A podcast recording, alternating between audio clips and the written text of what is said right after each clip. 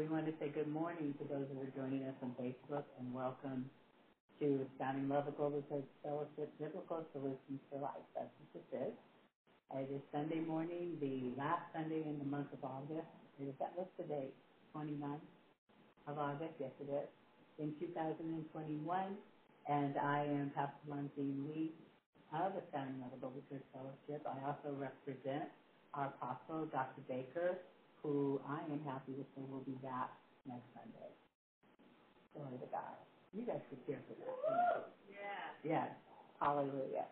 And as well, um, we are holding an interesting uh, service today.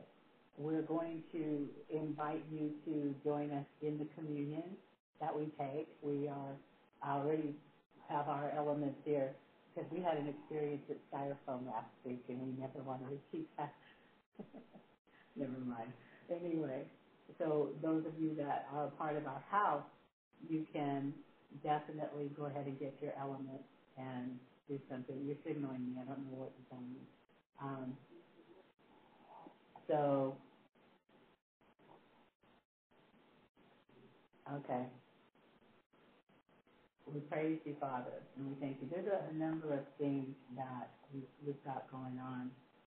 And one of the things that has been transpiring has been massive. Uh, let me pray first, and then we'll get into the conversation. Father, we praise you today, and we give you thanks. We thank you for your word. We thank you for your, the blood of Jesus. We thank you for the power of the blood of Jesus. And we praise you, yes, and we thank you for the remedies and the solutions that you have to recovery for. Uh, your word goes forth. Your truth goes forth. And we wait to hear from you. We expect to hear from you. You occupy this space. I heard a, a man of God, I believe it was, say earlier, or sometime last week, that he found out that God was, that many times people were praying and asking God to, come and to be his presence. Said, you have it wrong. It's my church. I'm always here. You're the one that are coming into my presence. And so I thank you for that, Father. I thank you for correction, and I thank you for, oh, just opening things up. I, I'm speaking to every symptom of sickness and disease, everything, uh, anything, there's so many here that had fevers and, and temperature rises. And I'm going to say that the fire of God burns out that inferior fire. And then we speak that the fire of God is released into your lives and into your body to destroy everything that is trying to come against you. We say that the DNA of Christ, which is in his blood, covers you and releases you from every demonic uh, assignment against your health and against your wealth and against your your, your purpose and your and the, the assignment that God has placed upon your life. We challenge those things with the blood of Jesus, with the name of Jesus, and with the word of God. And we say, as is written, that at the name of Jesus, every knee shall bow in heaven and in earth and underneath the earth, and every tongue will confess that Jesus Christ is Lord to the glory of God. You will bow. You will bow in Jesus' name. Amen. We're going to talk a bit, I think, about the blood of Jesus. And we're going to, and I'm setting my timer. Here we go. Okay. We're going to talk about the blood of Jesus, and, and in that conversation, but we're also going to talk about something out of uh, Job. We're going to look at uh, the statement that a man released into the earth and the things that, that, that came about. We're going to look at what this word says, and not just to read it. It's not an observation, but this is something for there to be an occupation of the word of God on the inside of each of us. Right? Did you say that there's a word that needs to be? Yes. Yes. Okay.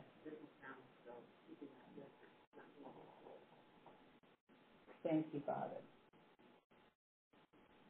Okay, they say they can't hear me online, so, okay. We're still gonna do what we do, okay?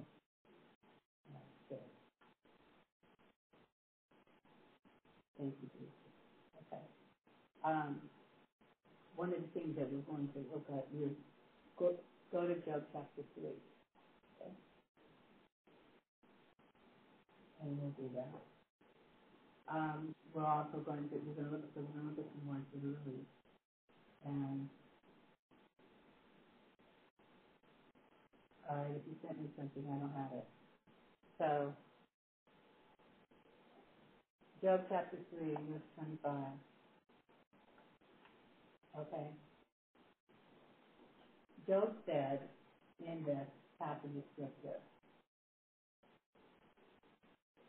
For the thing which I greatly feared is come upon me, and that which I was afraid of is come unto me. Does everybody see that? For the thing which I greatly feared is come upon me, and that was what I was afraid of is come unto me. Is there anyone in this place that could say that that has seemed to be something that has threatened your life, that has been something that has been a part of your life? Anyone? You know, we've had a number of deaths in our congregation. Uh, for the size of our congregation, uh, we, you know, they people who have been uh, diagnosed with cancer, people that have been uh, strokes or heart problems or, or whatever it is, contrary to the belief that demonic spirits want you to believe all death is not attributed to a invisible to a virus. People were dying before there was ever a virus. People were dying because they were lonely. People were dying because their hearts attacked them. People were dying because of cancer. People were dying because they were murdered. People were dying because they grew old. People were dying because people die. But what has happened in this culture has been fear combined with death, and many people have a fear of death because they don't know God. They don't know Jesus.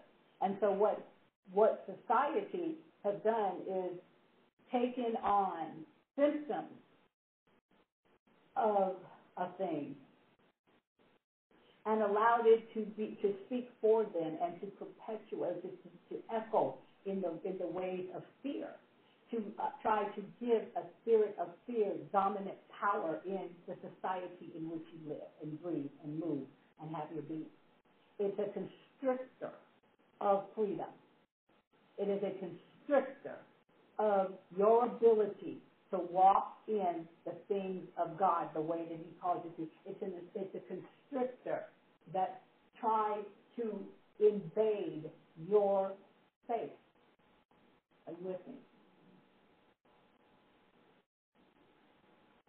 Job had fear. Chapter 1, chapter 2, you read all about how he was afraid for his children if, if they were doing things that they shouldn't be doing. He was afraid of this, he was uh, that, and he even he didn't give faith offerings. He kind of tried to buy their lives or buy something. I mean, there, I, I'm not a, a, a vast student in the book of Job, and I'm not going to try to go in depth there because the point that, that has been in my spirit about this is that we can only fear the things that happen in this world when we are out of faith, out of alignment with what God has said.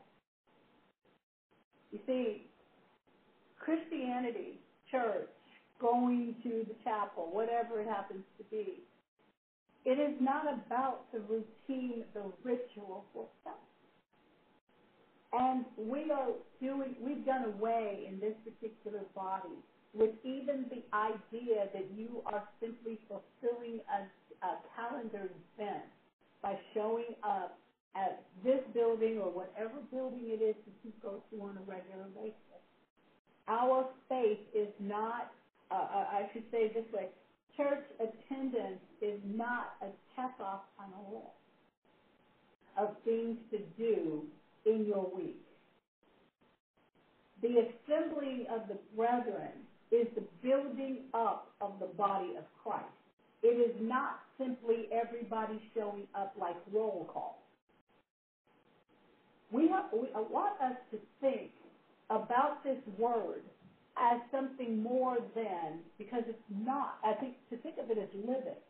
To say to you, or to you, or whoever it is, when I tell you that by the stripes of Jesus you are healed. When I tell you that the blood of Jesus is working for you, I don't need you, you don't need me to understand that. What I want you to say is then let it happen.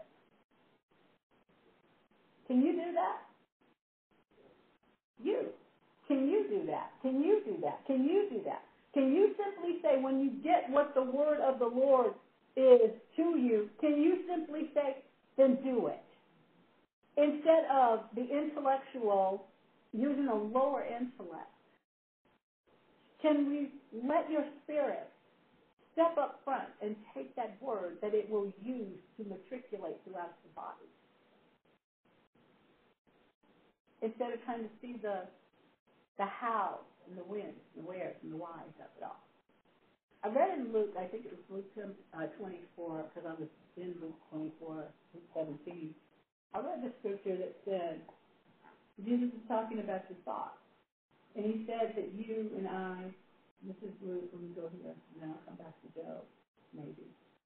24. He said, why are you troubled?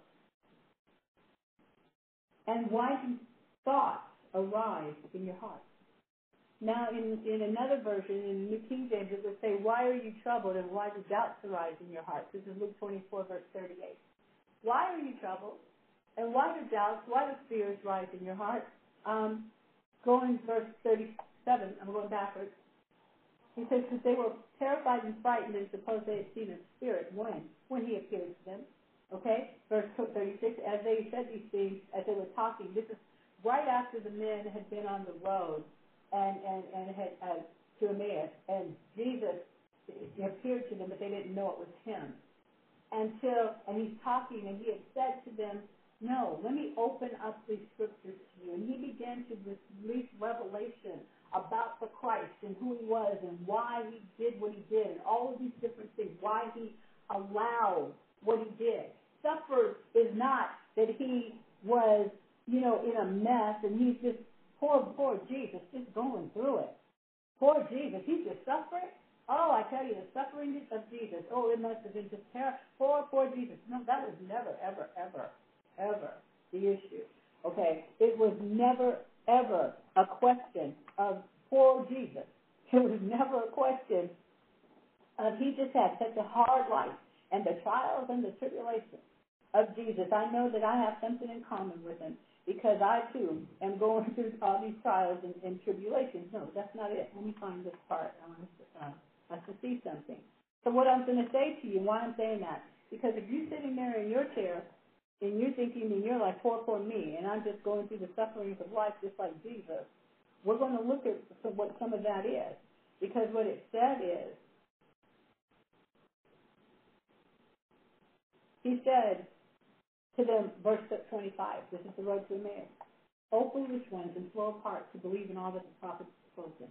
Ought not the Christ to have suffered these things and to enter into his glory? And so they'll look at that word and they'll think that he was afflicted. He was um, he was sick.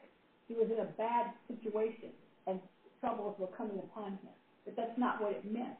It meant that he had he had a, the word is pathos, and it is speaking not so much as this to him. He went through some experiences. The way I'm trying to tell it to you is that he, the things he allowed to be in order to fulfill righteousness.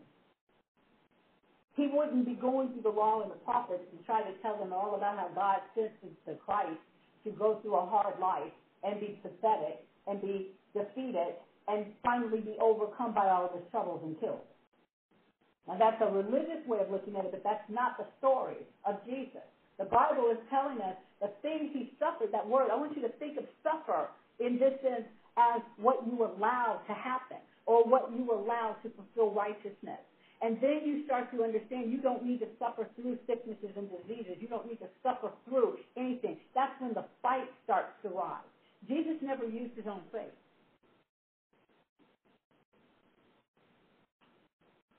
I will say that again. Jesus never used his own faith.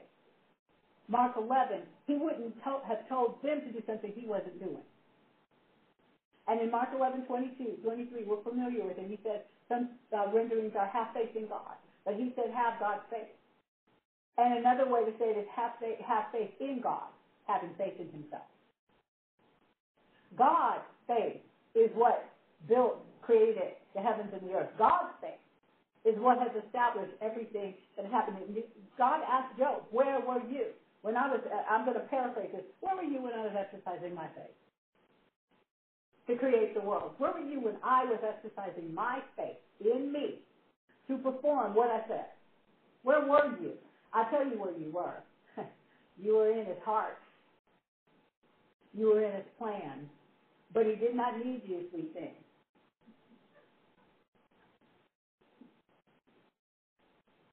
He did not need you to do it. So there, whoo, we just took the weight of the world off your shoulders right there, right?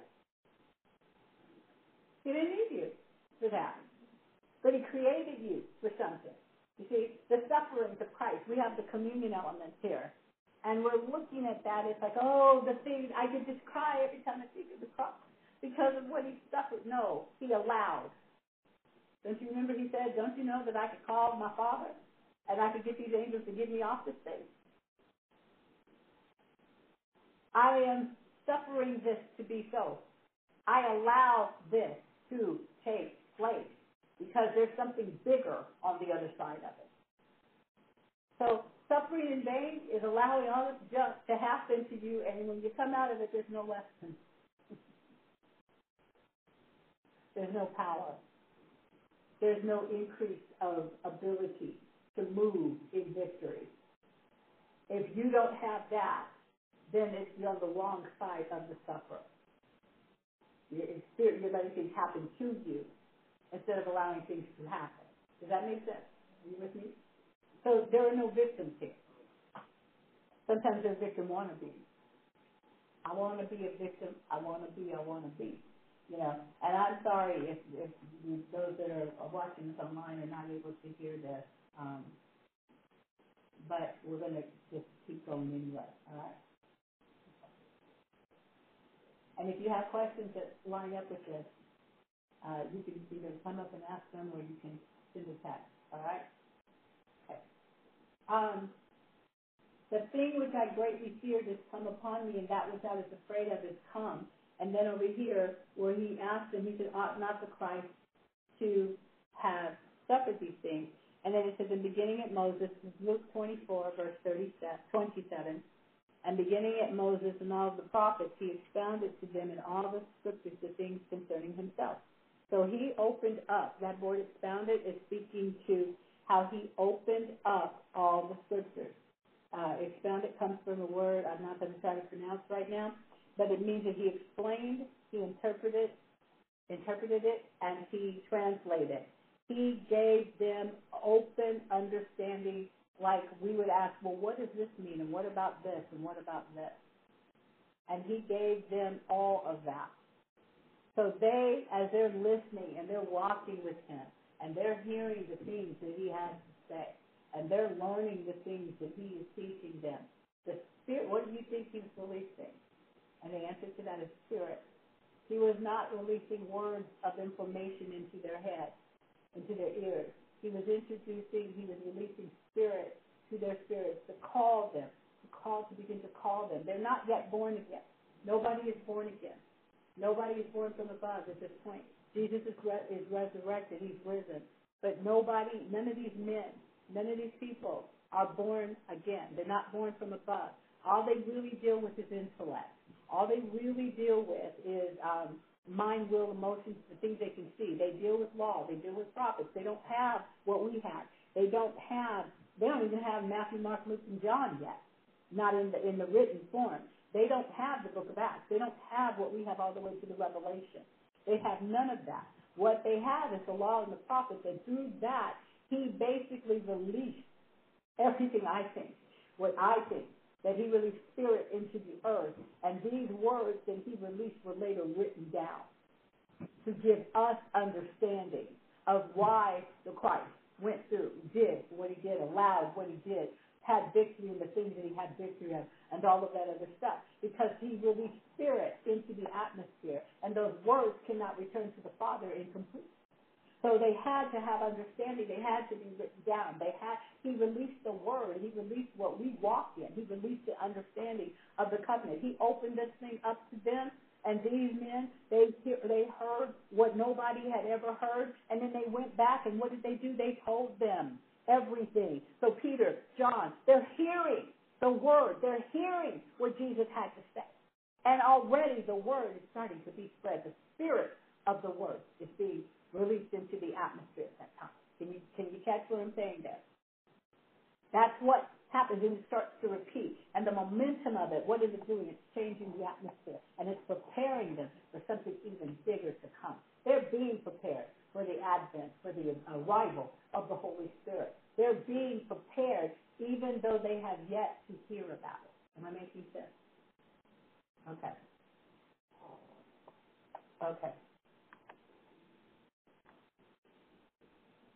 So when they went to the village and so forth and so on, and they said, we want you to talk. And it came to pass as he sat at table with them that he took bread, blessed and broke it, and gave it to them. Now how is that for communion? He comes, he sits at table, and he breaks bread. And he says to them, because remember, his body's not broken. And when he did it, they knew him. When he broke bread with them, when the communion, when the bread was broken, they knew him. This is a way that we know him. This is a way that we know him. When we sit at table with him, when we break bread with him, when we have this conversation with him, when we commune with him, when we rejoice with him, we know him.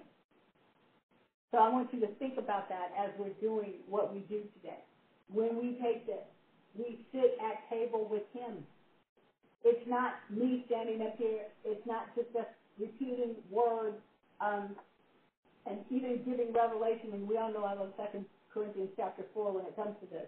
That that's not what it's all about. What it is, is that this is a meal that he invited us to, to say, well, I'm going to give of myself to you, and I want you to come and sit at table with me so that I can release into you. That's going to be the same thing that we read about with his blood. But I, I, I'm, I'm following what the Spirit is, saying, and getting that revelation, that understanding, Lisa, that you know when we take this communion meal, it is with him. It's not just about him we have religiousized it sometimes without knowing it. This represents my body. This represents my blood. Take this in remembrance of me, and do this and do this and do this. Well, remembrance of me to me means um, that because I, I have things in remembrance, I might sit down at the table with you and we'll remember things. And I have you in remembrance, so I'm recalling my encounters with you. I'm recalling stories and things that we have in common. I'm recalling joyous moments or whatever it happens to be in remembrance of you. Not in remembrance of you as if you were dead, but in remembrance with you because you are alive. If you take this as Jesus died, you are forgetting that it's also he is resurrected in remembrance so I can take this meal with you, Jesus. Not make it about you, like let's get together and talk about him because he's not here and he'll never hear it. He can come right into the conversation with us.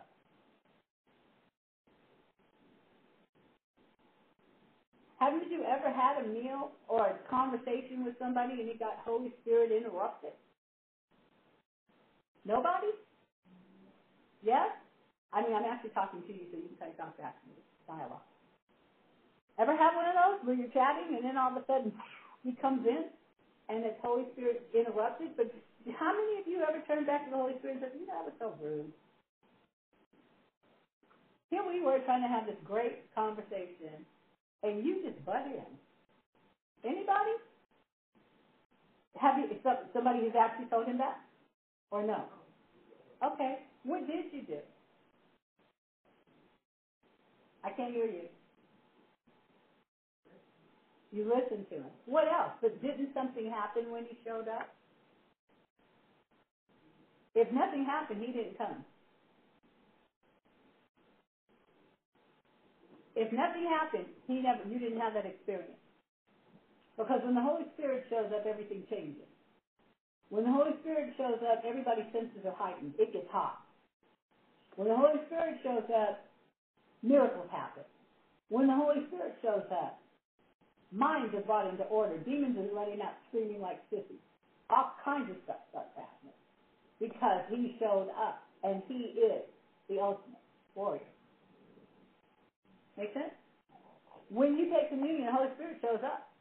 He bears witness and testimony of everything that has transpired.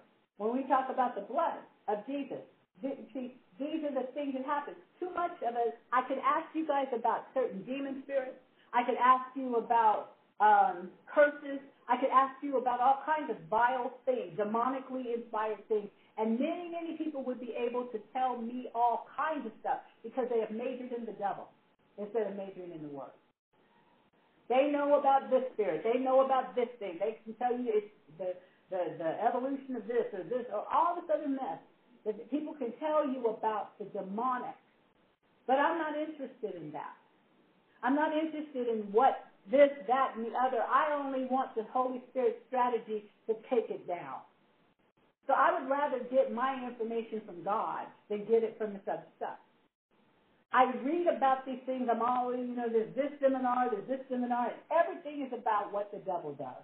Why? Why do we need to go through seminars about that? How about, do you know how many miracles Jesus performed?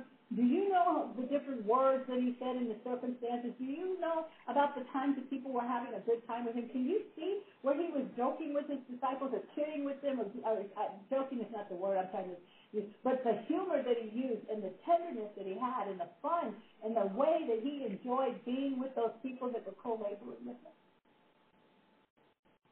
Because we're not here talk about the works of darkness. We're here to bring forth the power of God. We're talking about the kingdom of God because the kingdom of God has much more authority. The kingdom of God has much more interest. And it has the ability to change the things of this world. You can think about how sick you feel and you will feel sicker. Or you can think about the fact that God said that I am healed, and you can start receiving what He said.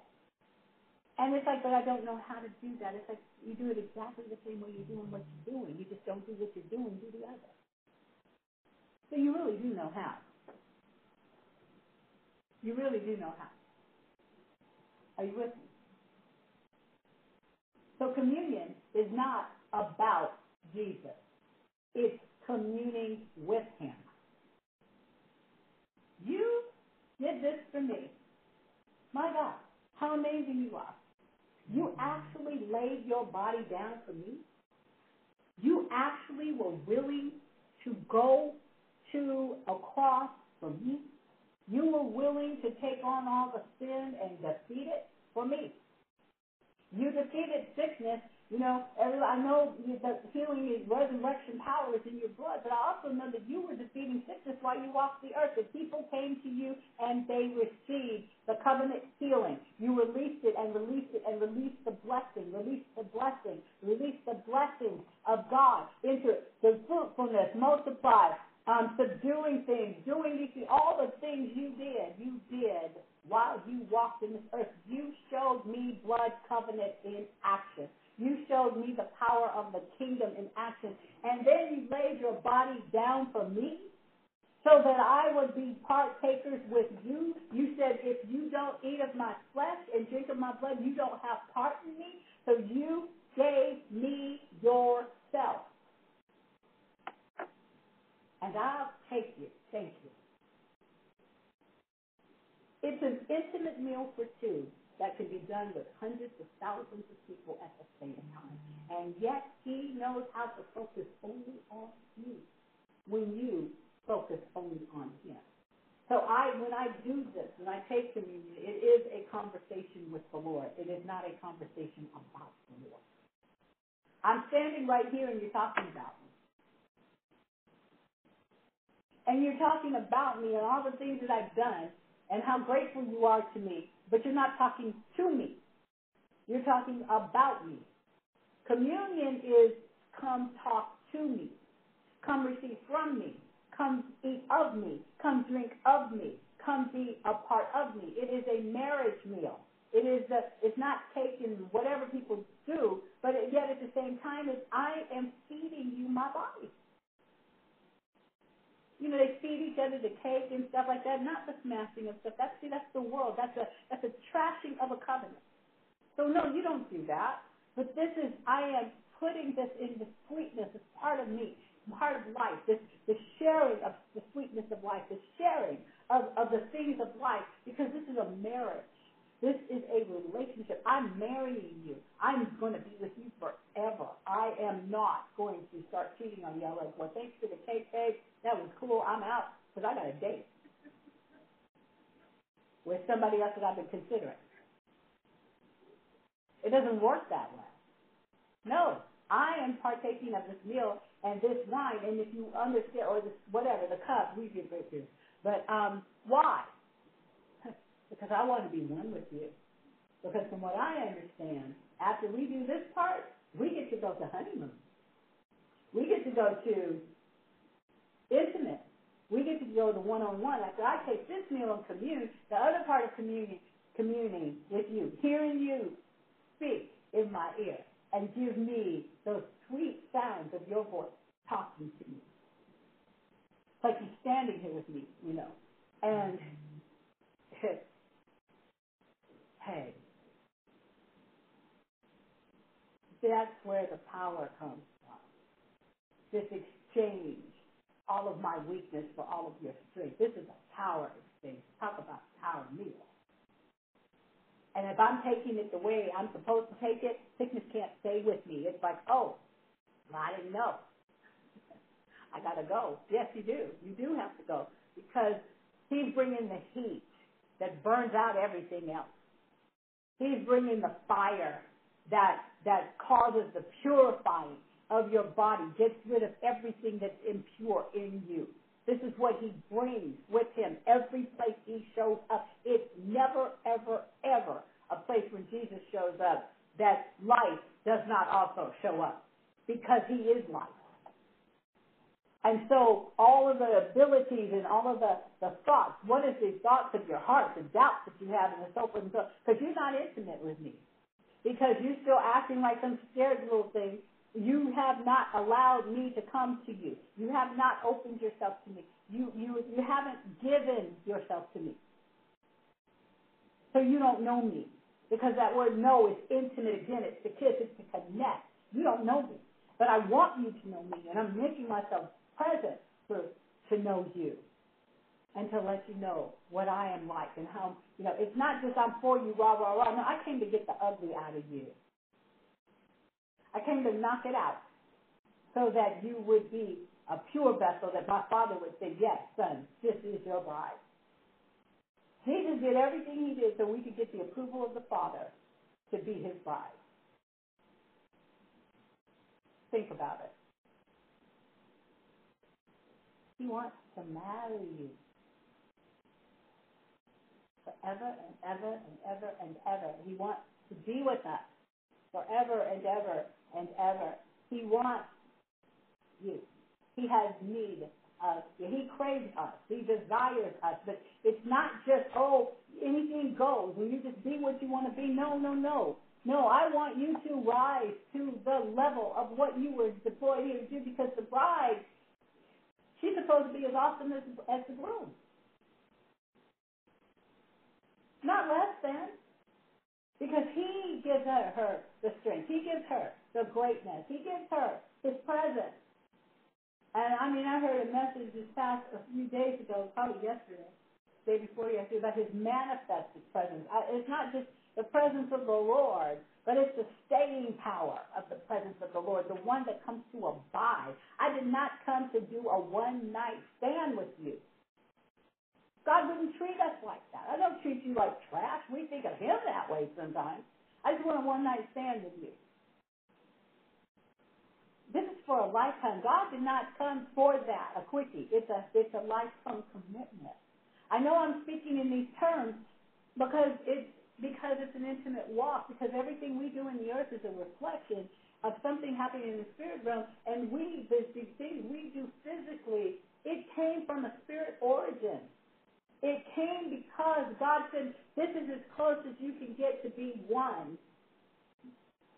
In the end, you all know that that physical thing don't last forever because ain't nobody walking around like that. Two people are not walking around joined together that way.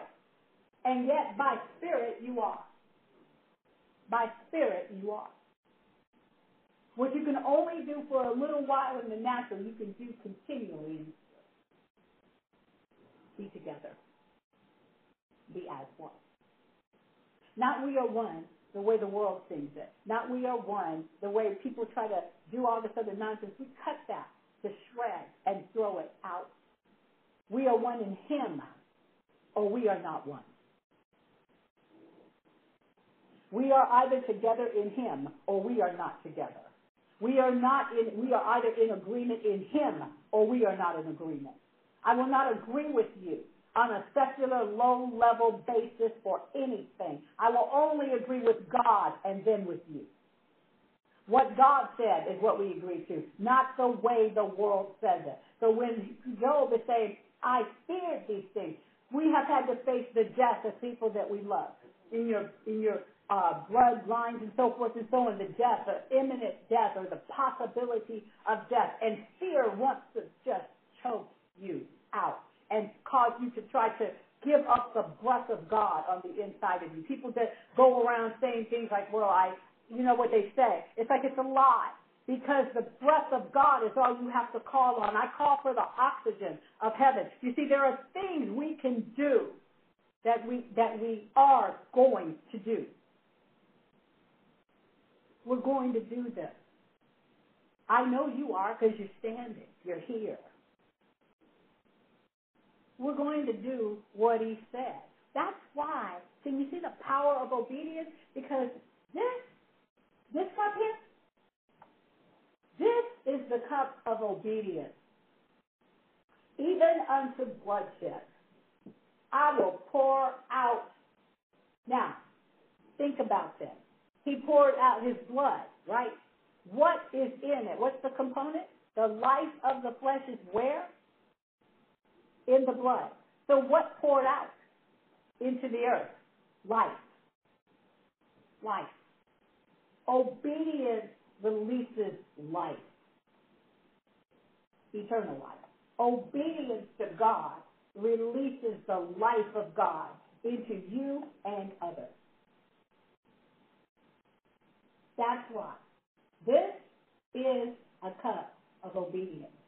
It is love for the Father and the Father's love for you. It is all of these different things that are all combined in this one DNA. This power to obey God is in this cup. The power to love others as Christ has loved you is in this bread. This is your ability, this communion meal that we take with Him gives us the ability, the authority, and the opportunity to release Him everywhere we go. Can you see that? Anybody, that, somebody. this is obedience. So when you drink it, take in His obedience. We have a thing in our ministry, of course, more than enough ministries, which is an acronym that everybody doesn't understand. And sometimes, you know, we want to give it and so forth, but what is the point of giving it out if the people are not going to understand it? It's up to us to demonstrate the fullness of what he is saying. So when God is telling us, okay, this is what I want to do, and this is what I want you to do, and when he gave this to Dr. Baker, I don't know what they said, when he gave this to Dr. Baker way back in the um, before the millennium. My obedience will be rewarded on earth eternally. That's more. My obedience rewarded eternally. That's what the more in more than enough ministry stands for. My obedience rewarded eternally. The, then, the hand of God is in brackets, the hand of God, and in my hand would win nations. Okay? That's how this goes. So I'm going to read the whole thing. And then we're going to break that down and see how it's all incorporated. And we're challenging fear. I'm not talking about fear, fear, fear, fear. I'm talking about love, love, love, love, because perfect love casts out fear. And so all of these people, uh, the possibility that, that your your best friend, your your husband or wife or mother or father or sister or brother or cousin or uncle or next door neighbor could die. You're going to get rid of that fear. Why? Because it has no place in you. It leads you to your soul. It leads you to your emotions.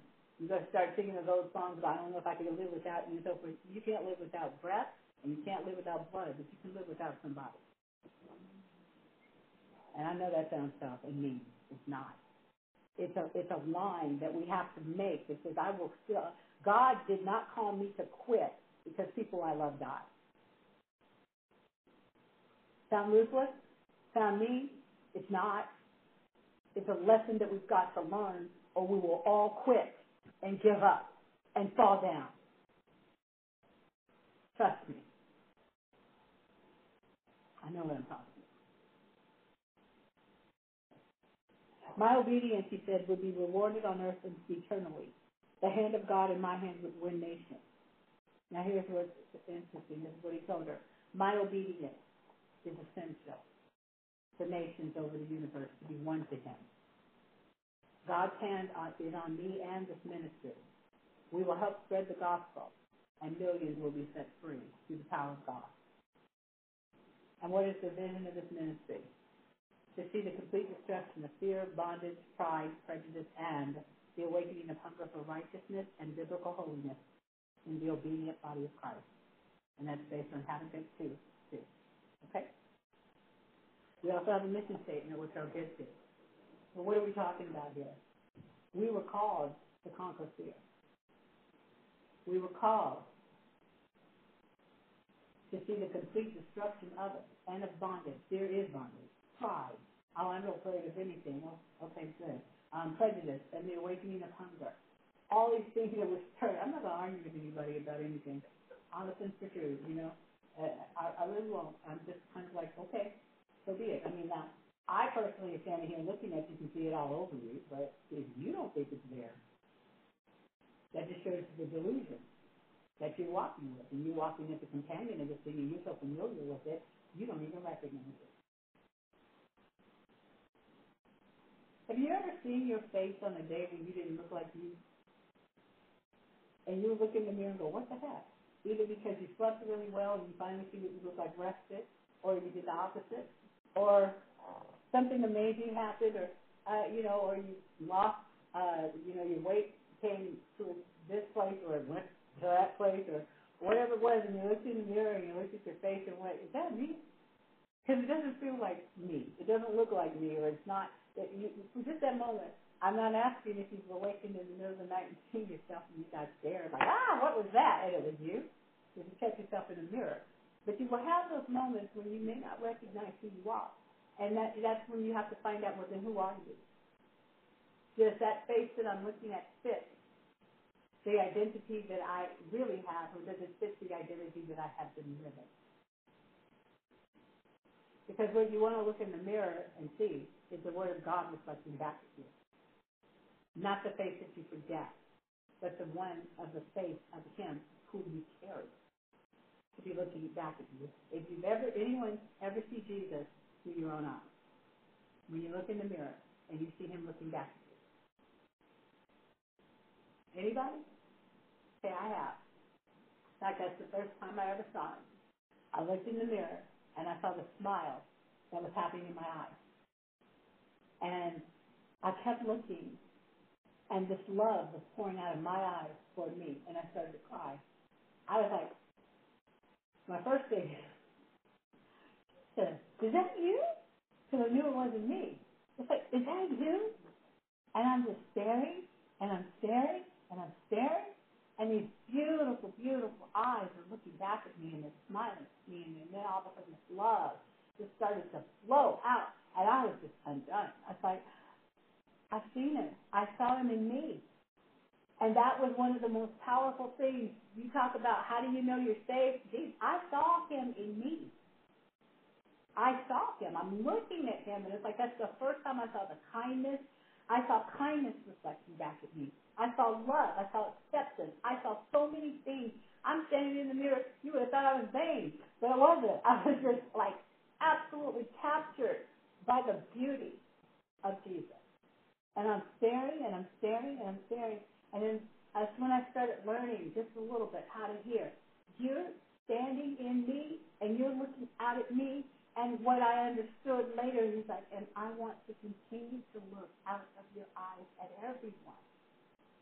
I want you to see them the way I do and not the way you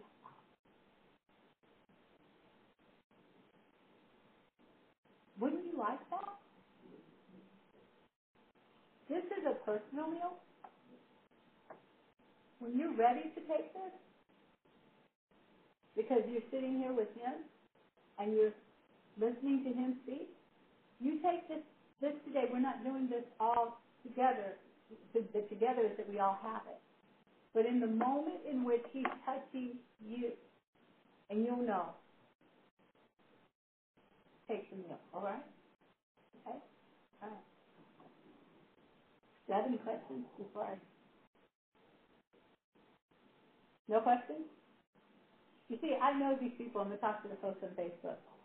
People that are in here talk a lot. But when you ask them these questions, they just all stare at you and look so cute. They're all just like, no, I don't think I have any questions. No. But if you felt the atmosphere in here, you'd understand it. For me, it feels, besides the fact that it feels kind of like a sauna, um, it also feels, it feels like he wants to have this intimate conversation to break us out of things. I, I heard the word spoken of this week about transformation. And I've been hearing the Lord kind of talk to me about that, that there's a transforming that happens. When you go through physical changes, when you go through emotional changes, when you go through life changes, there is a um, there's transforming, there's changes to take place. Okay? And I want the inward change to be reflected on the outside. I don't want the outward life to become my inside. So I don't want to be carnal. So I, I don't want to take in carnality. I don't want to feed myself with so many things that the world has to give that I am. Uh, don't don't worry about it. Don't worry about it. I don't I don't want to fill myself with what this world has to offer. I want to fill myself with all that He is, that God is, and give that to the world because they need what we have more than we need what they are. They need what you have. They need we every single person is needed. Our obedience is essential. Essential. So you see that word that has been bandied about and been used to brand, to label, and to value and devalue people, not from God. He says your obedience is essential. You wouldn't be in the earth if it wasn't a need for you. So you are far from worthless. You are far from all of the things that are popular to say. And anytime you compare yourself and say, my body's not this, and this isn't this, and I don't fit this, your standards are just low. You're trying to rate yourself on a low level you were called to sit in heavenly places. You can't use the same measuring rod. You're going to have to use heaven. You're going to have to use what God said. You're going to have to throw out everything else. Uh, you can't mix the method. You can't be sometimes with God, but every once in a while more worldly. You can't be. You, you can't do it because you're not going to be able to sustain it. It's not the life you were called to. And so you're not able to do it when, when you've chosen the identity that comes from Him. You can't, as I said, trade Him out and say, well, I want to go back to this other thing. No, there's no going back because I want the road eradicated. I'm not interested in revisiting. You know, we, uh, Crystal and I took a day trip down to Southern California. We left on Friday morning, and we came back last night. We went to see our one of our sisters, and um, yes, because her mom had just passed away, but also because you realize, wait a minute, you're only four and a half hours away. Why are we not going to see you? And I learned some things about friendship. You know, a friend loves at all times, and a friend makes time one for another. because we value each other. This is Jesus is my best friend. People say that all the time. It's like how much time do you spend with him? Well, not much. We're kind of long distance. But we can stop that. We can change it at any time. And he's got he's got room on his schedule eternally. So you can actually change your schedule and say, stop everything else. I'm going to spend time with him.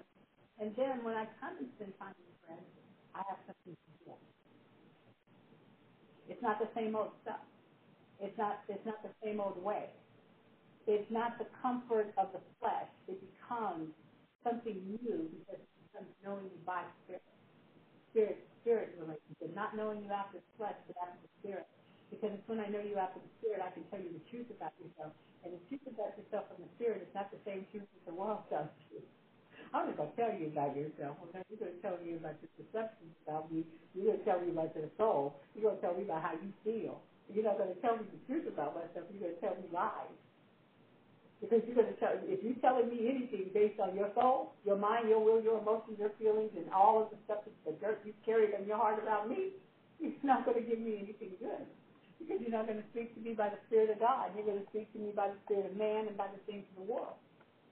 But when I spent time in the presence of God, and then I come and talk to you, he has told me about how lovely you are. He has told me about how amazing you are. He's told me how sweet you are. He's told me how strong you are. He's told me how valued you are. He's told me how precious you are. And then you may say, and when you, when you come to them and they tell you, I want you to speak to those things. I want you to help them to get free from that because you're a friend that loves like a brother. You see the difference? If I spend time with him, I have something to say to you. How do you spend time with him? Definitely the word, his word. Definitely. Definitely also praying in his language. Let him pray. So you're like, Holy Spirit, what do you want to say? Because I'm going to give you my tongue. You go ahead and speak. That's how I pray for you. I don't pray for you according to understanding because I have none. I only know what I see. And you get a phone call, you hear this, you see a text message, I see something y'all posted online, whatever it happens to be. That's not all of you. All of you is how God sees you. Our job is to say, let's pull that out. And let's throw out the things that have hindered you from being what you were called to be. We're not a group that clusters each other in a group hug and just says everybody's fine and God loves everybody and, and, and he's just pleased with everything about your life. That's not true. Because anything that has the mark of the adversary on us is not pleased with it. He said, I'll put myself in you to get that off of you. Not for you to walk around carrying it. I want you to get rid of those things if you have anger, if you have uh, torment, if you have resentment, if you have any form of evil, if you are in rebellion, if you're walking in the ways of witchcraft, if you're walking in the ways of sorcery, if you're carrying the things of the adversary, then you are walking as my enemy, and I want that stuff off of you and out of you because you belong to me. You come in my house and you bring your trash, I will get you and your trash out. Is that right? Well, God is better than that. He's merciful. He gets the trash out of you, keeps you.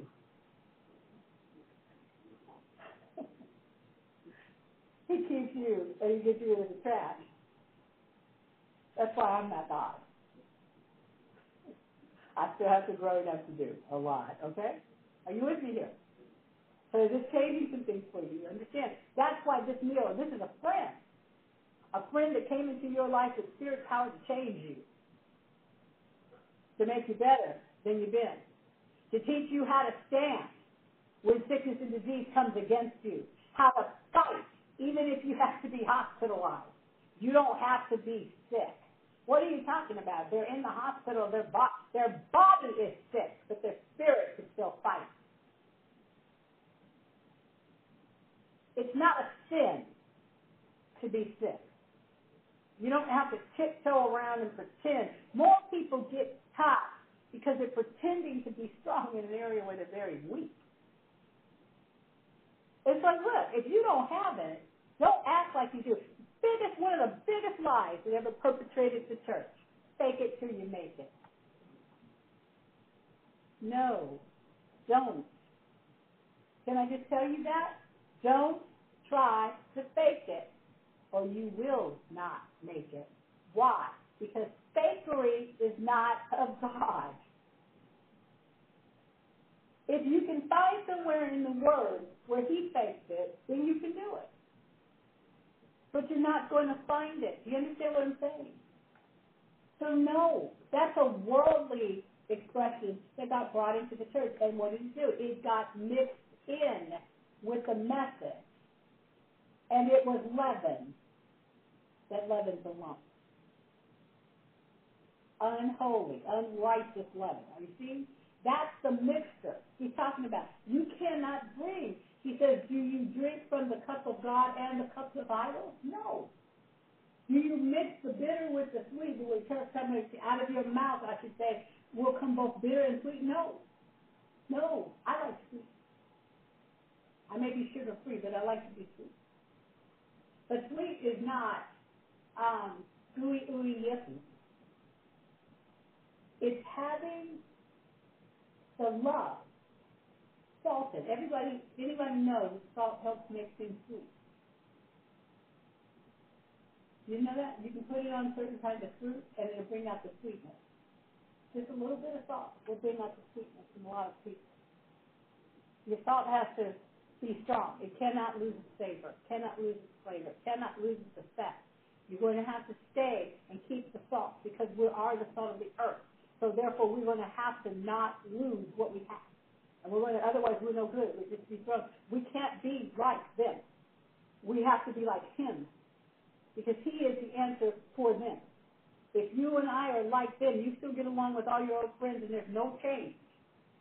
And they're not born from above, there is a problem. You're still trying to, you're trying to placate because you don't want to lose them.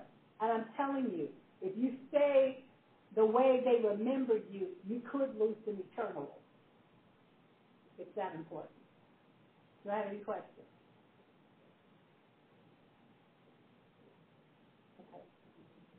Almost done. Thank you, Father. Thank you for this. By the way, uh, you can bring up your tithes and your offerings, and all of that is open today. Uh, you don't, we're not going to do anything so formal uh, today. And so just bring them forward and give thanks as you release. Just thank Him, thank Him, not just, but thank Him, thank Him, thank Him over and over again. We are alive in a time when we're starting to see prophetic words come to pass that almost are such like sharp pains to our hearts. Apostle Baker has been telling us for years about changes that would take place in this congregation. But now we're in the days when we're seeing it. And I don't know that we, I don't know of any of us that would just jump up and down and go, I like it, I like it, I like it, oh yeah because we're experiencing pain. But they're actually growth pains, even though it may not feel like it, and, and in many ways it doesn't look like it. But the reality check is how much of God's faith in himself do you carry versus how much fake, fakery, a phony kind of faith have you been exhibiting because you don't really believe what you say you don't believe what you say, then why do you say it? Me telling you repeat after me doesn't do you any good. I may give you an example of something, but I don't actually want you to repeat me. I want you to take those words in and then make them yours. If I say, I talk to the Holy Spirit and ask him, what about this? this is true. This is what I do. But I want you to pull from that, take that in part, because I impart it to you, which means I release it to you. I want you to take that, and I want you to pull that and make it something that you think, wow, you can do that? I've had people ask me that, or I've listened to some of the apostles or something like, you can do that? Yeah, you can do that. Then I'm going to do that.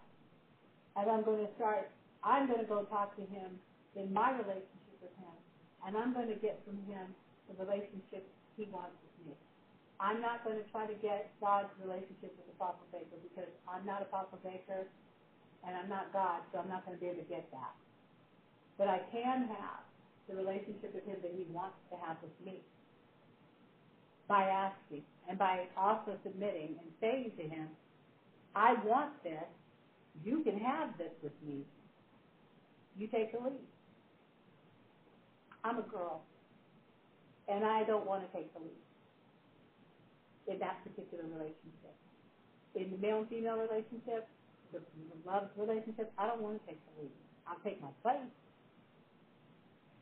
I'll take my place. But I don't want to go after some guy and say, do you love me? Any woman in here, do you want to be the one to pursue a man to say, yep, that's what I, I, I like that, and I'm going to run after him, and I'm going to, do you want that? No, we don't. Why?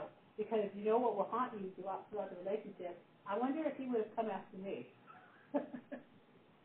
if I hadn't come after him, would he have come after me?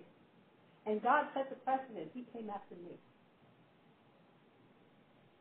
I don't even have to pursue him, but I do get to spend that time with him, and I get to tell him everything that I really believe and feel, and he doesn't reject me. If it's wrong, he listens, and then he brings, he demonstrates who he is, and it gets that ugly out of me. I don't have to hide anything that I am from him. And I didn't have to go after him. He came after me. So he set the terms of three words that he said that sets it for me and should for everybody else. He actually sent the message through this meal. I want you. How awesome is that? I want you. That's what he said. I want you. God said that. Jesus proved that. I want you.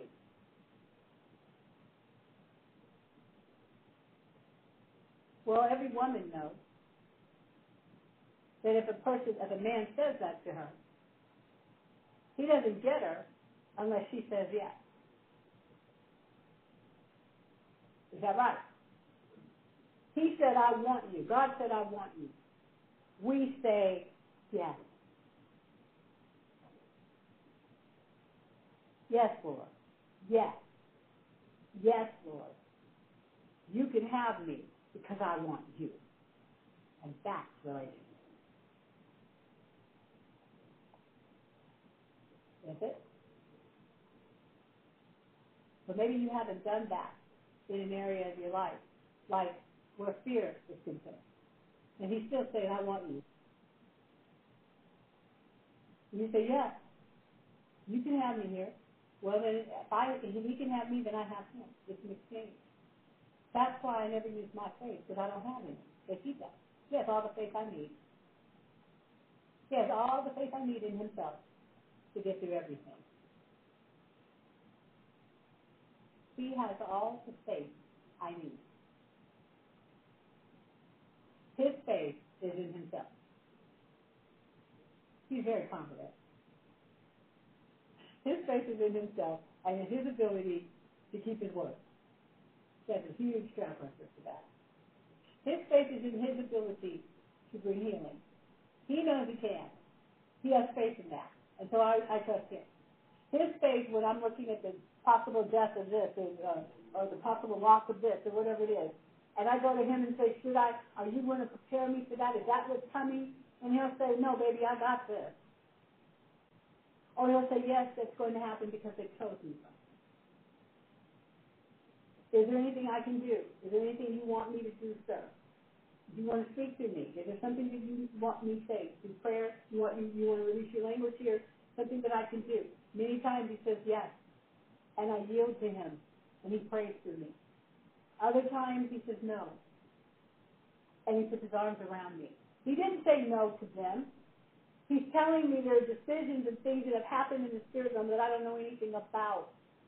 And it has gone past the place of intercession because it's gone to the place of decision their decision. I want you, and they may have said no.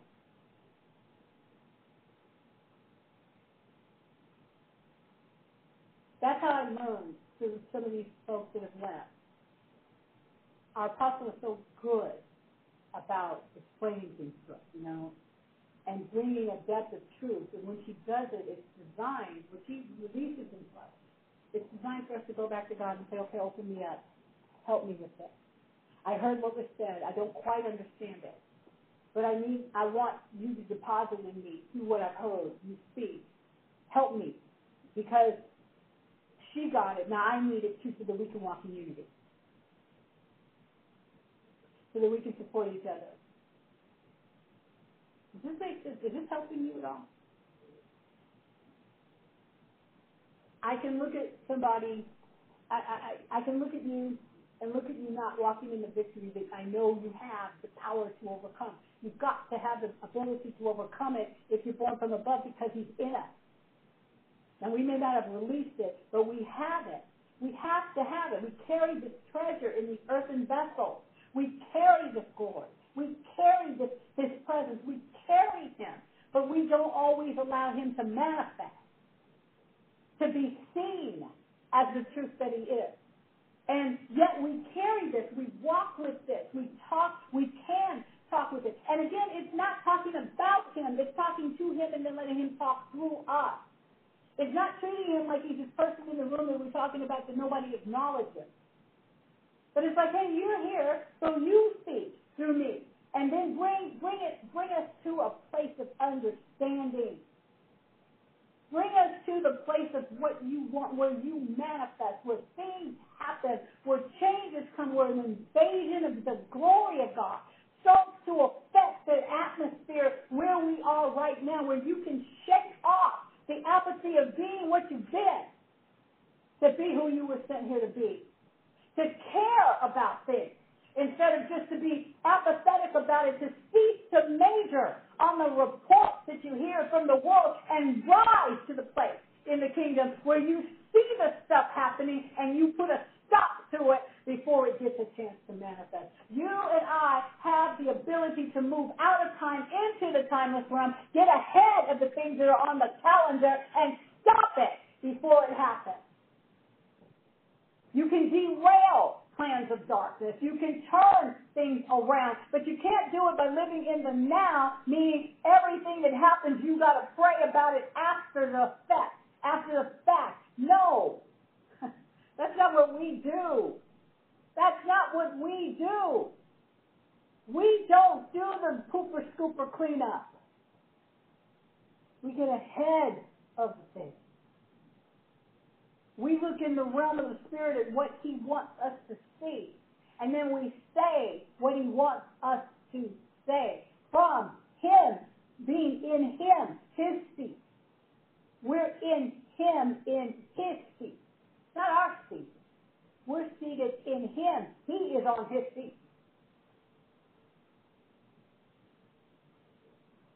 That's legislation.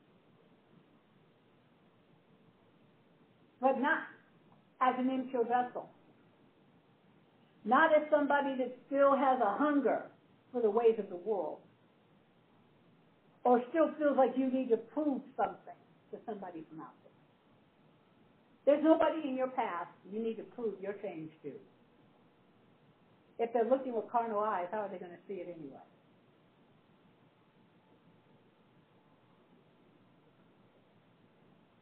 Stop running after that stuff. Stop it. Stop trying to prove to people that appear to disapprove of you that you're really okay. Don't do it. Stop giving people the right to approve of you at all and to put a stamp on your life. They're not qualified. They're not qualified. If they can't see you from the eyes of God, they are not qualified to, to judge who you are. If you can't see them through the eyes of God, you're not qualified to judge them either. You're simply judging them. And it's going to stop. It has to stop. Not going to. Going to. Must. Comparison. Comparison. You with me here? Everybody with me here?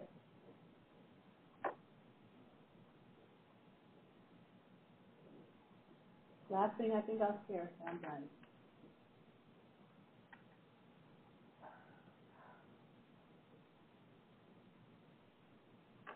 Thank you, Father. Okay, talk to me. Who's being challenged right now? Change something.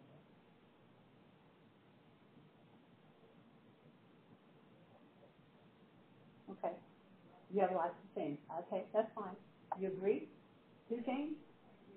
Okay. So you know that it's not your faith that's going to do it. Not your, you don't have faith for this. Yay. That means that you won't prolong the time. If we're not going to be working with your faith, and I can hear all those questions, what about when he said this? We'll get to that, all right? The main thing he said, remember, Mark 11, have God's faith. Now, well, how do I get God's faith? You don't need, you, you learn about his character. You spend time with him. You learn why he's so confident. He knows that he can do it. All I need is to know that he knows that he can do it, and I'm going to latch on to that. That's like I'm walking with him, and I've got my hand on his arm, and he's leading the way. I know wherever he goes, doors are going to open. Because he expects the doors to open, and I expect what he expects. Can you see it?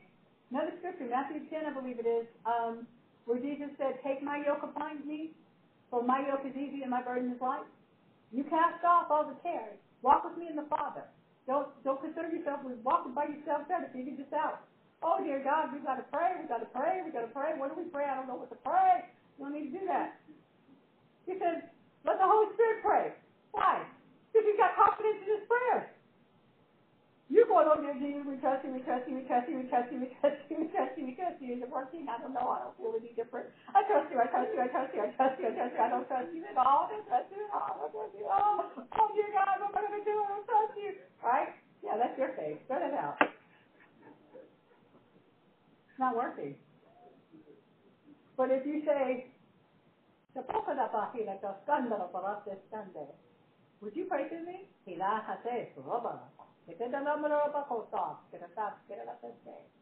And you do that, and then you see a picture, and you burst out laughing. It's like, wow, he broke through. First thing he'll show you is how funny he looks. You know, running around trying to build this, and it falls, and then you're over here doing this, and you're trying to build it, think I got it, and you look, oh no, not that. It's like a comedy. It is. It is. It's a comedy. It is. But don't be. Right, but you don't have to be because that was that was you. That was the only reason it didn't work. Because it was you. But when he works through your hands, see it from his point of view and watch it when it's put together because his hands are working through you, it'll stay put. You don't have to fix anybody. You don't have the power to do it.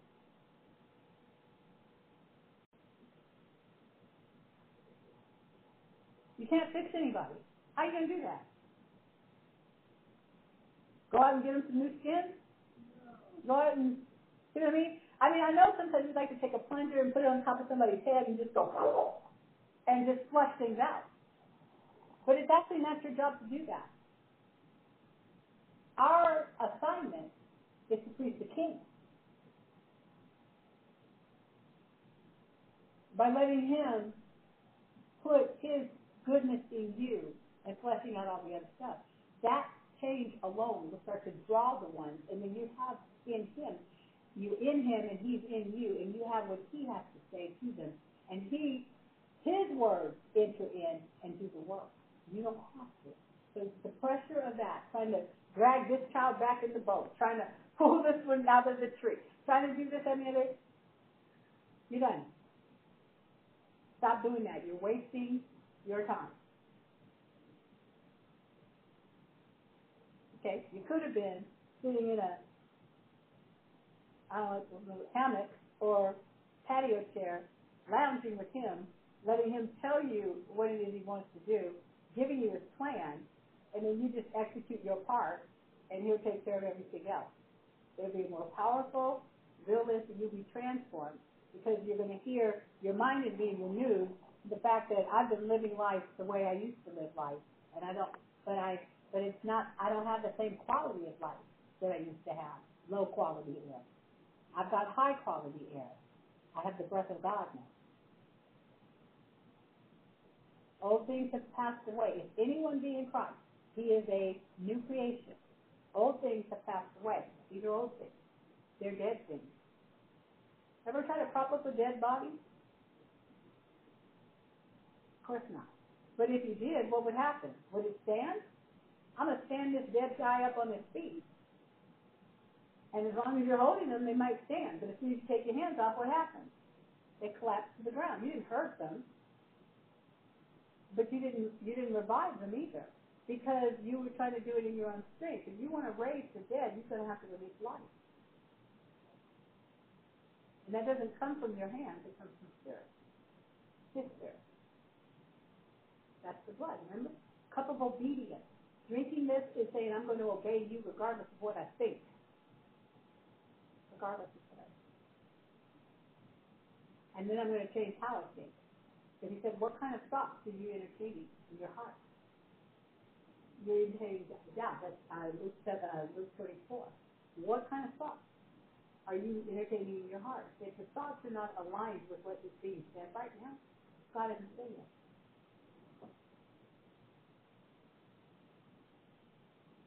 doubt, hurt, whatever it is, all of those things, you know, because people have these big long seminars on this stuff. Okay. Cut to the quick. Go to the life source. Breathe life into you. Release light into these areas of darkness. Light will also open up light. Release healing where healing is necessary. Release the will of God everywhere. I, I'm releasing your will to happen in my body. I release your will to happen in the body of every person that occupies these chairs in this house. I trust you. And I know you know what you're doing. That's the part you've got to. We have to work on knowing that God does not lie. And knowing that this is the fight of faith. When some, something comes against you, that his words are really powerful enough to turn it. You pray something over somebody and it gets worse. You you say something over somebody and the symptoms seem to be just, you know, so you freak out a little bit. Don't freak. Move, keep saying it even when the freak out is happening. Move into his language and let him take over. Yield to him when you feel powerless, so that his power will fill you. Trusting in the Lord. We, we quote Proverbs, trust in the Lord with all your heart and do not lean to your own understanding. But that's what that means, is when you are in your own understanding, you got to trust in God. And it's like, but how do I trust in you? And I can hear people asking that question over and over again, how do I trust in you? Remember, I want you, is what he says, but we have the yes. So it's a choice. I choose to trust you. And that's just where I have to leave it. I'm choosing to trust you. I'm choosing to trust you. The outcome, I don't know what that's going to be sometimes. Sometimes I do.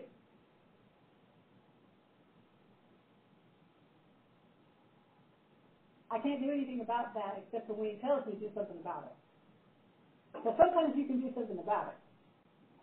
But in the moments when you feel I, there's nothing I can do, there's always something you can do. You can always choose to trust God. And to trust that God has faith in his ability, that he trusts his own word. I was in a prayer call the other day,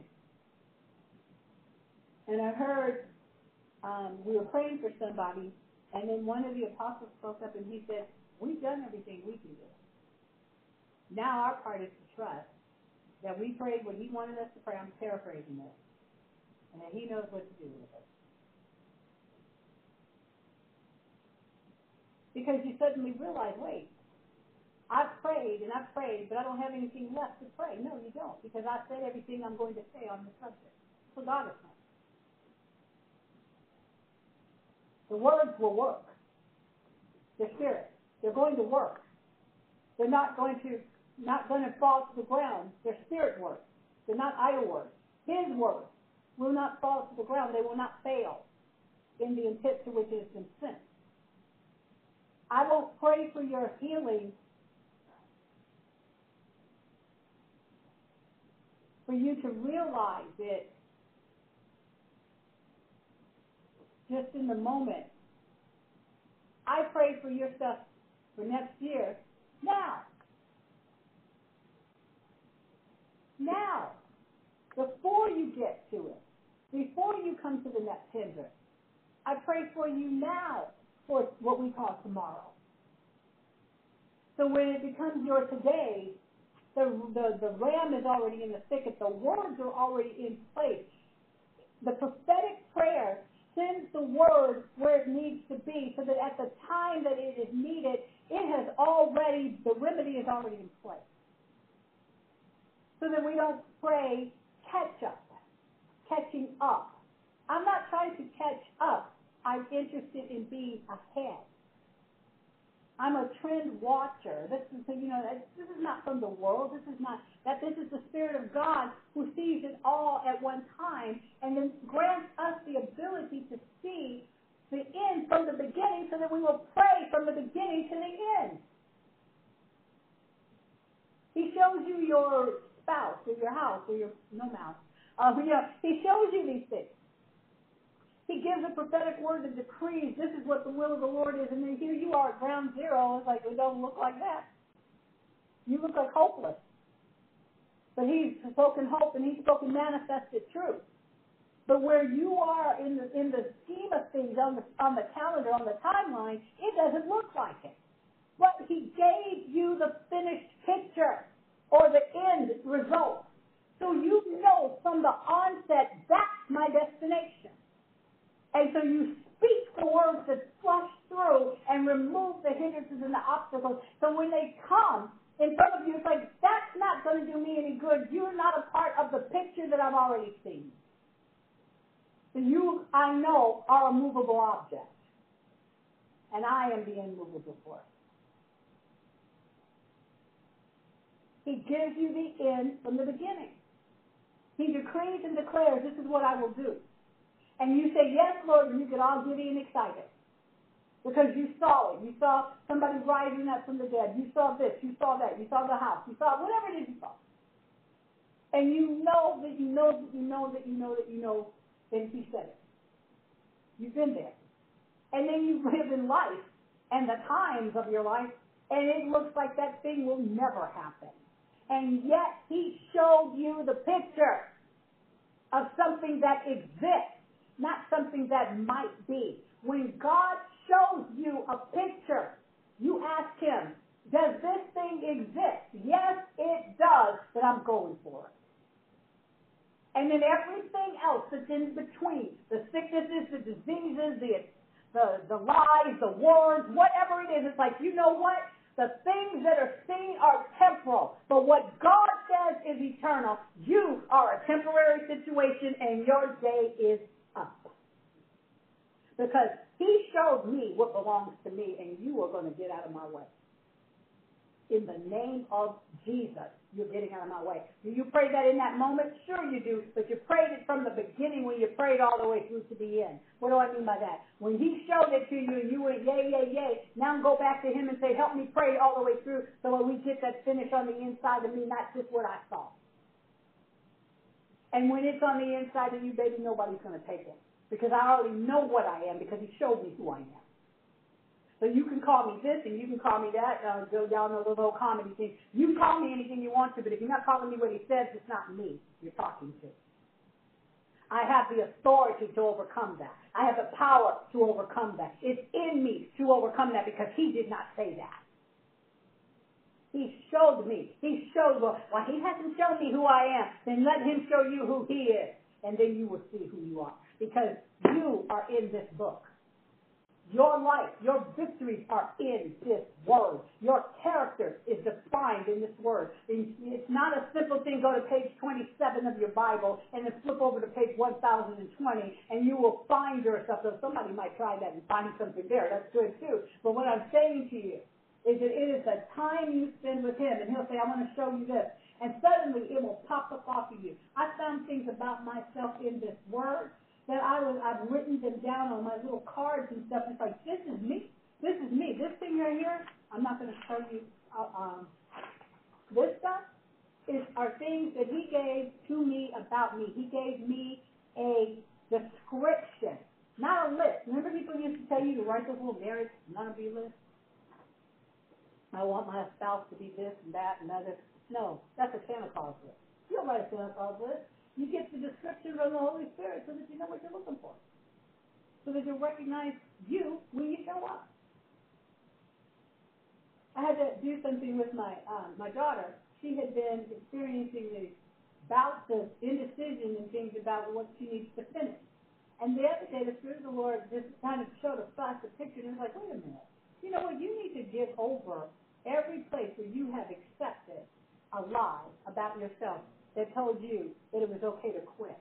And what I mean is, you are not a quitter, and God has shown you through things in your life that you are a fighter.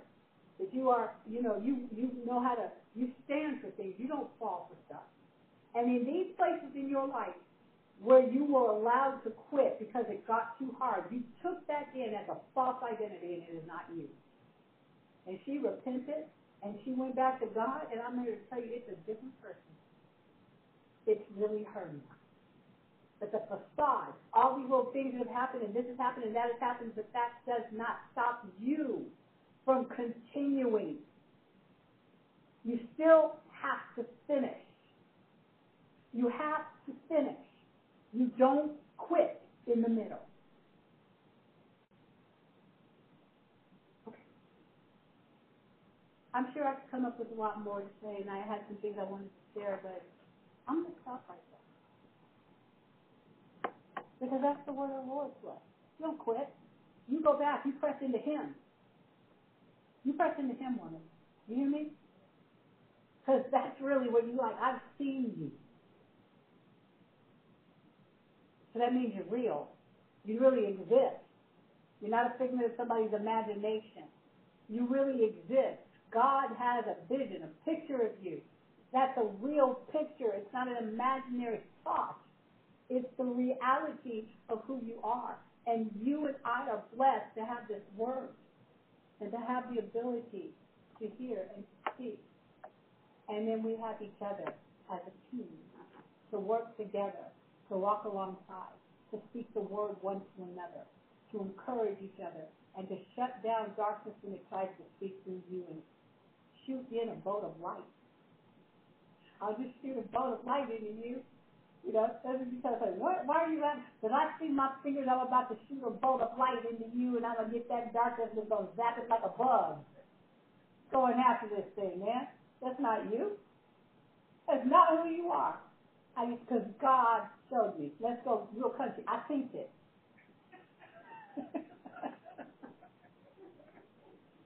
Not bad for a native California, huh? I think it. It's too late. I think it. I think it is. I seen the real. Because he always brings somebody around that is seeing you in the spirit as you really are. To call you back to who you are. And to cut out from you. We've worked together. You've done it for me. You've done it for me. You sure did. This woman straightened me out. Uh, a lot of things about, you know, because it was being down on myself all the time. And she said, that is not you. What is that? She shot a bolt of lightning in me. And I let it stay. So every time I shoot you with light, it's for a reason. Because I will fight you for you. By fighting alongside of you. That's what we do. And I think I've said everything I have to say. Hallelujah. I receive you. And I thank you for today. Oh, wow. Thank you so much. Thank you. Mm.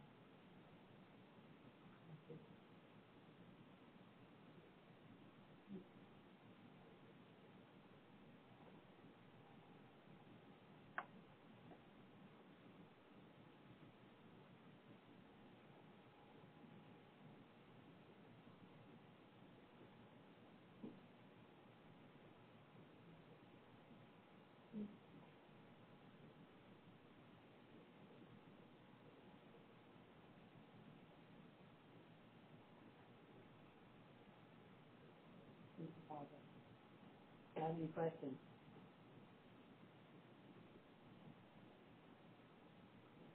Thank you, Father. Thank you, Jesus. Praise you, Father. Mr. Al, would you come up here?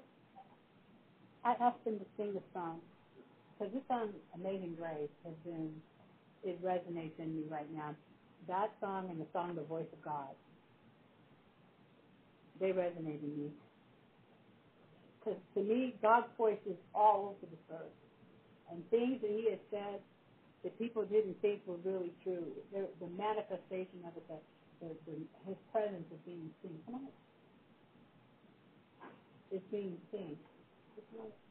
You're a singer. You know what to do. You're a worshiper. What is it?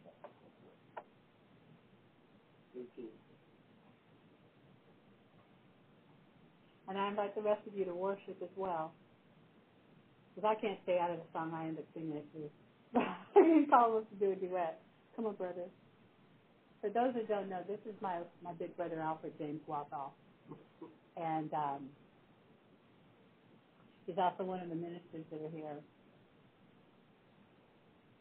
He is manifesting as a comeback kid, because of, or, or a comeback warrior, not a kid. Because of all of the different things that have happened. But some of the things I'm going to say you suffered, meaning you allowed it when you weren't supposed to. And I pray that as you sing the song, that grace will break you and put you back together.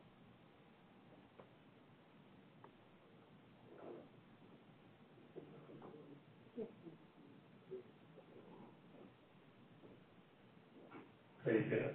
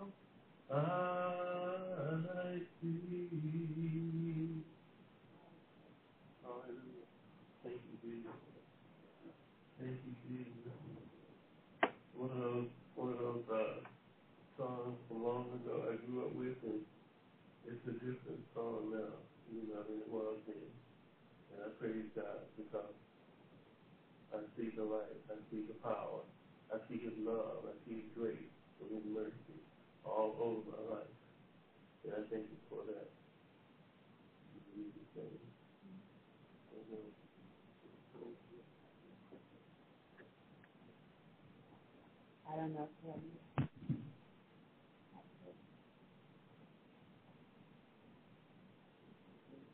Maybe I'll mute myself. I might have. Okay. I? Yeah, is that better? Okay. Thank you. We're gonna pray over the tithes and the offerings and, um, get ready to dismiss.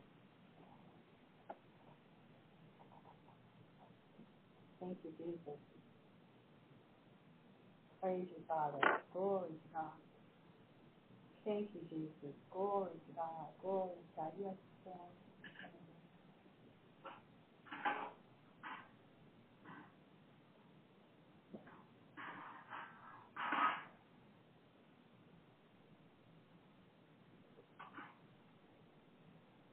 Thank you, Jesus. Thank you, Jesus. Hallelujah. Thank you, Jesus. Hallelujah.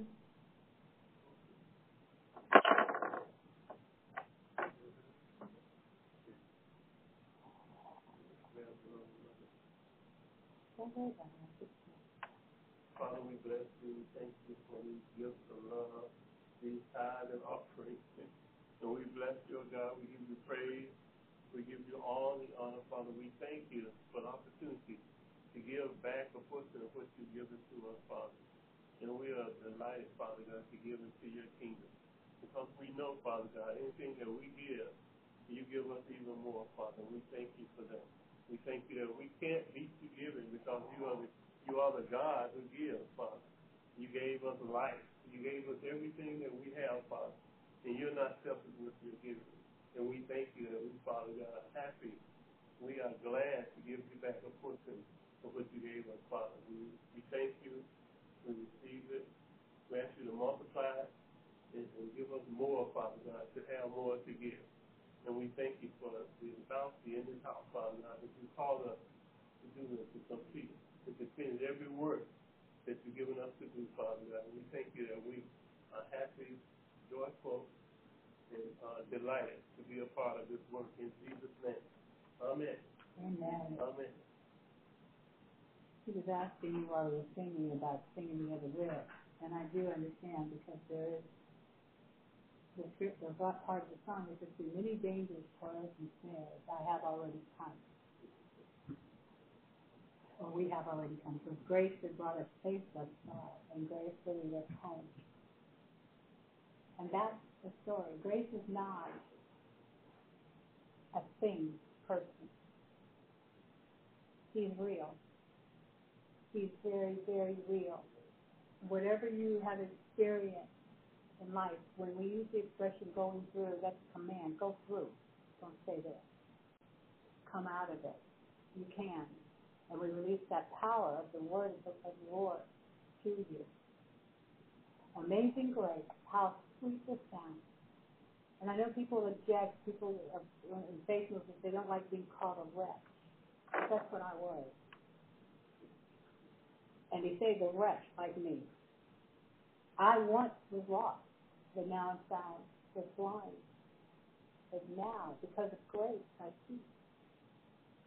It was grace grace, many dangers, I go back to that. Where it's grace that taught my heart to fear. That's the spirit of the fear of the Lord. And grace, my fears relieved.